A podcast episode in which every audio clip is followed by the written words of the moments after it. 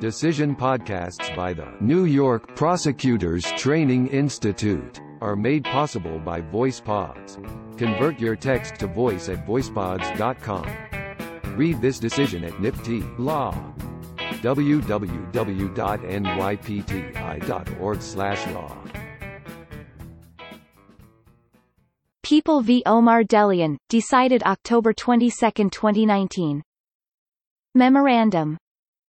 The order of the Appellate Division should be modified in accordance with this memorandum and, as so modified, affirmed.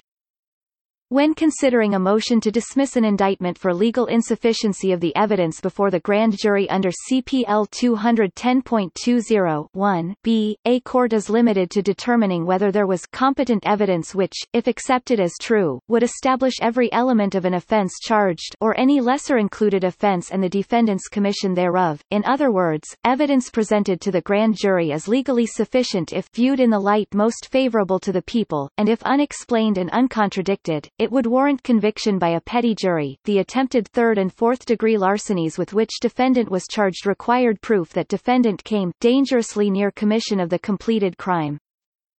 Viewed in the light most favorable to the people, the evidence presented to the grand jury was insufficient to demonstrate that defendant came dangerously close to taking property valued in excess of $3,000 or $1,000.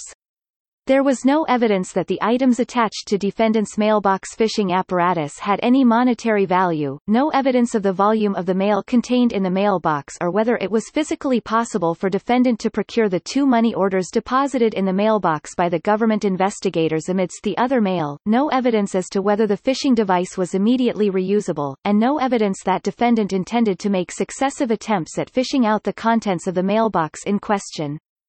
Furthermore, the fact that defendant stated he would be paid $100 for each mailbox fish does not establish that he came dangerously close to stealing property valued at more than $3,000 or $1,000.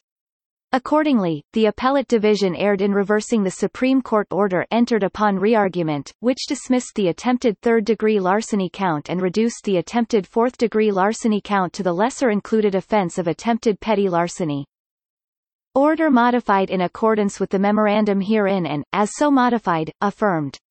Chief Judge DiFiore and Judges Rivera, Stein, Fahey, Garcia, Wilson and Feinman concur.